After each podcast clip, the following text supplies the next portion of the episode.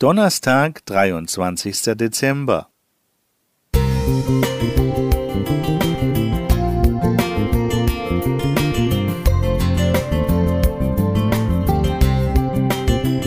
Ein kleiner Lichtblick für den Tag.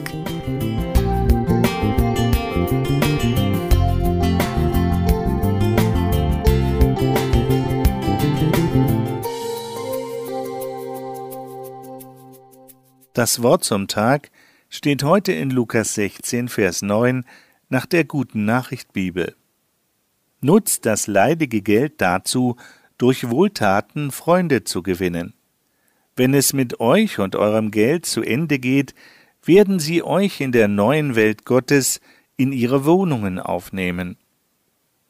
Wenn Jesus davon spricht in Matthäus 6, Vers 24, dass für Gott zu leben und Geld sich gegenseitig ausschließen, müsste man sich als Christ innerlich gleich mal grundsätzlich vom Götzen Manitou verabschieden.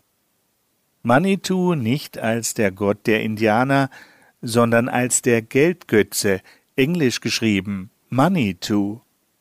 Jesus jedoch ist keineswegs weltfremd und betätigt sich stattdessen als Anlageberater, er erzählt dazu eine Geschichte.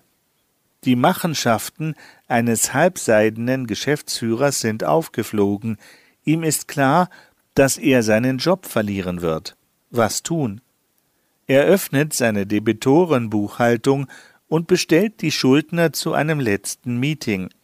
Dort streicht er ihnen kurzerhand einen Gutteil ihrer Verbindlichkeiten und macht sich damit in Anführungsstrichen Freunde.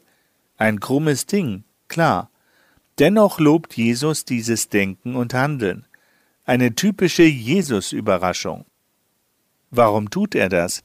Ganz sicher nicht als Empfehlung zum Einstieg in Cum-Ex-Geschäfte oder ähnliches. Gleichnisse haben in der Regel einen Punkt, den sie deutlich machen wollen. Ich sage euch, so klug wie dieser ungerechte Verwalter sollt auch ihr das Geld einsetzen macht euch Freunde damit. Dann werdet ihr, wenn euch das Geld nicht mehr nützen kann, einen Platz im Himmel bekommen. Und als wollte Jesus etwaigen Missverständnissen vorbeugen, fügt er hinzu, nur wer im Kleinen treu ist, wird es auch im Großen sein. Wenn ihr bei kleinen Dingen unzuverlässig seid, werdet ihr es auch bei großen Dingen sein. Genau dies beides möchte ich gern. Geldmittel einsetzen, um Leute als meine und Gottes Freunde zu gewinnen und treu und überlegt mit jedem einzelnen Taler umgehen.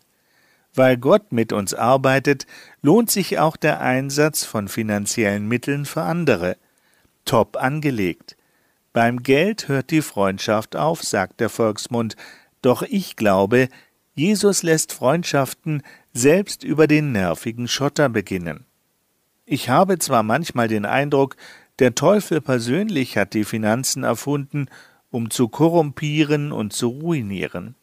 Aber wie war das beim fiesen Geschäftsführer aus dem Gleichnis? Jesus ermutigt, Leute nicht klein beigeben.